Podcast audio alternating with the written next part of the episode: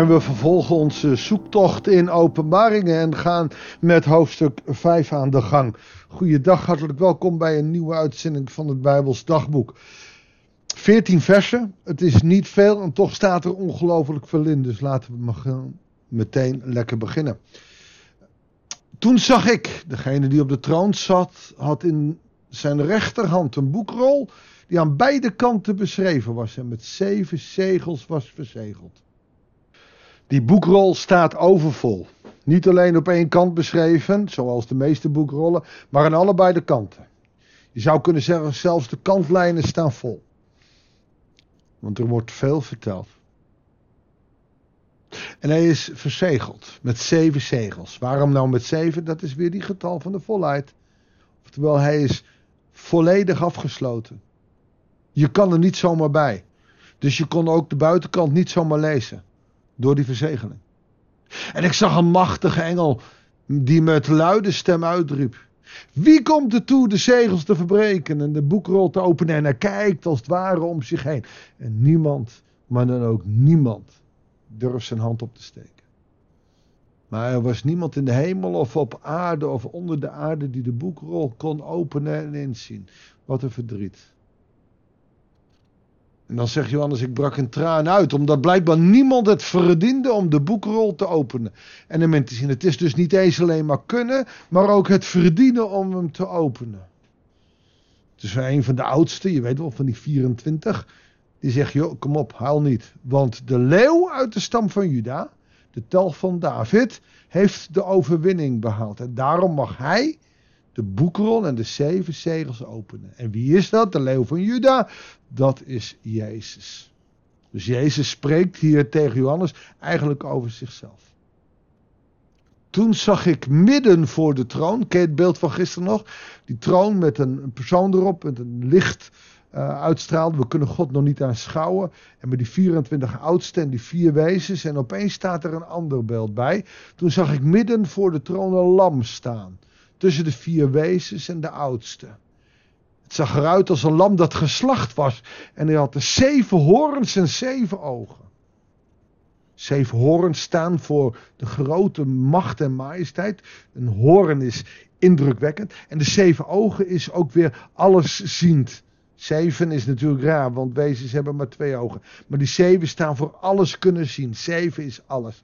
Dat zijn de zeven geesten van God, dus ook symbolisch voor de zeven geesten van God. Dat oog, die ogen, is dus de Heilige Geest.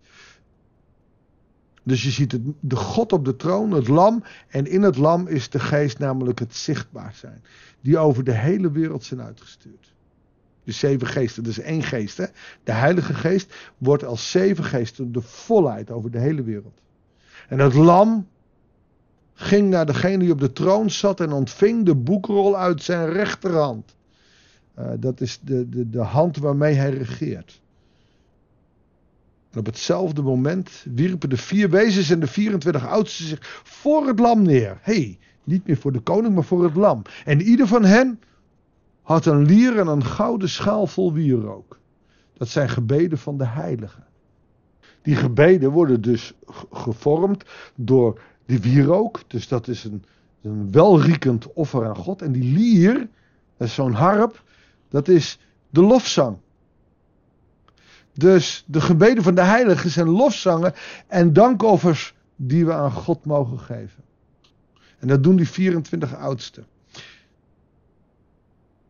En ze zetten een nieuw lied in.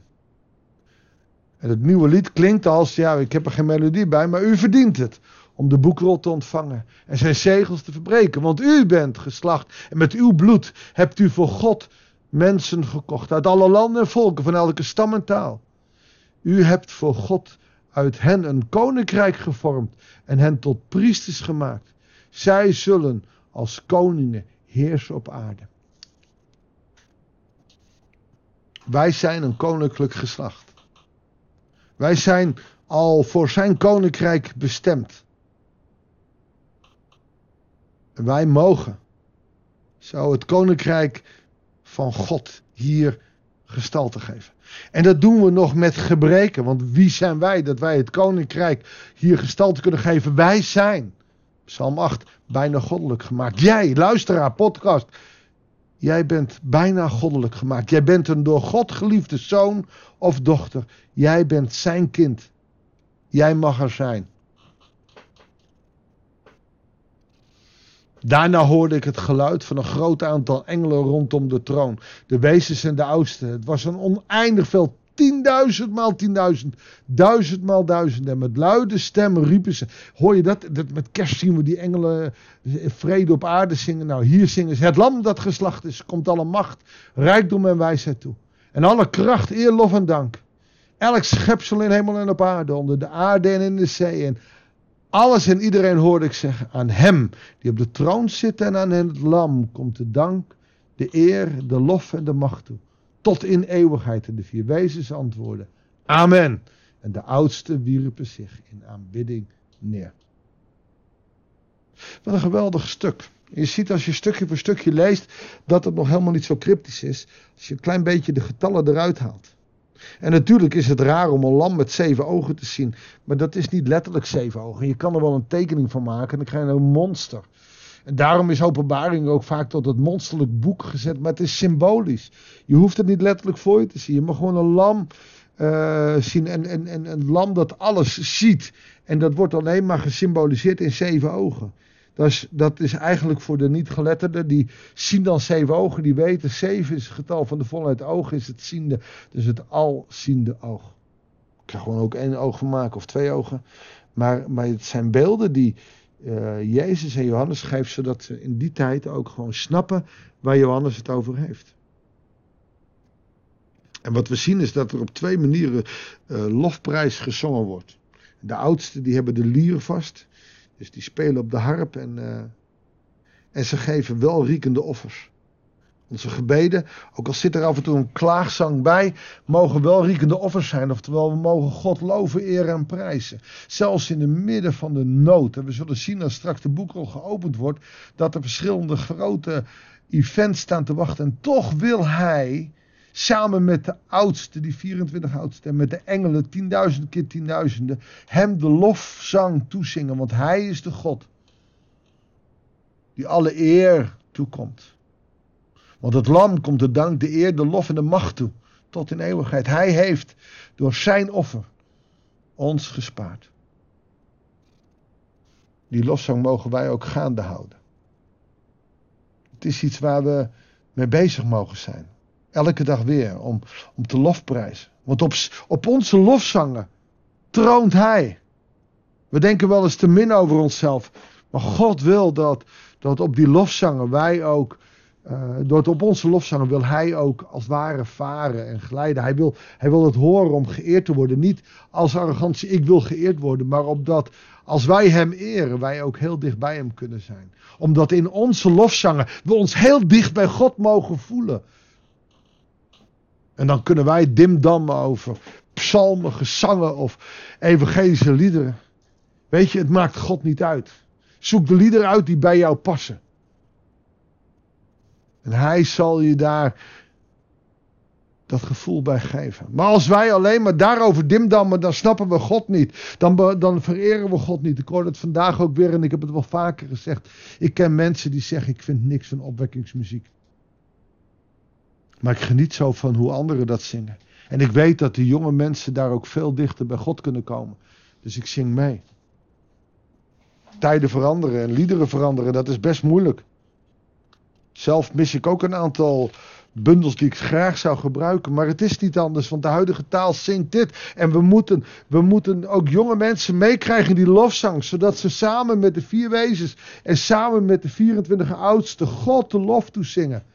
Ja, laat het dan op een andere manier zijn dan wij gewend zijn. Om God daarmee alle macht, eer en lof toe te zingen. Want dat is belangrijk. Zullen we bidden? Vader in de hemel, zo willen we u alle lof toezingen. We zijn het op een bepaalde manier gewend en soms moeten we wennen aan een nieuwe manier. Maar het gaat er niet om op een maniertje. Het gaat erom dat u alle lof toe wordt gezongen. Heer, koning van het heelal, uw lam dat ter slachting is gebracht. U bent de God u komt alle eer toe. Heer, dank u wel dat u onze God bent. Dat we u mogen kennen. Dat we u mogen dienen, dat we u mogen eren. Dank u wel dat u ons gebruikt om uw koninkrijk hier op aarde gestalte te geven. Heer, geef ons door de kracht van uw geest ook de verantwoordelijkheid dat we dat op een goede manier doen. Om daarmee ook u te loven, te eren, te prijzen. Dank u wel, Vader, dat u ons daarin vertrouwt. Dat u zoveel genade en liefde voor ons heeft. Bedanken u. Dit danken wij en bidden u in Jezus' naam. Amen. Dank u wel voor het luisteren. Ik wens je God zegen. En heel graag tot de volgende uitzending van het Bijbels Dagboek.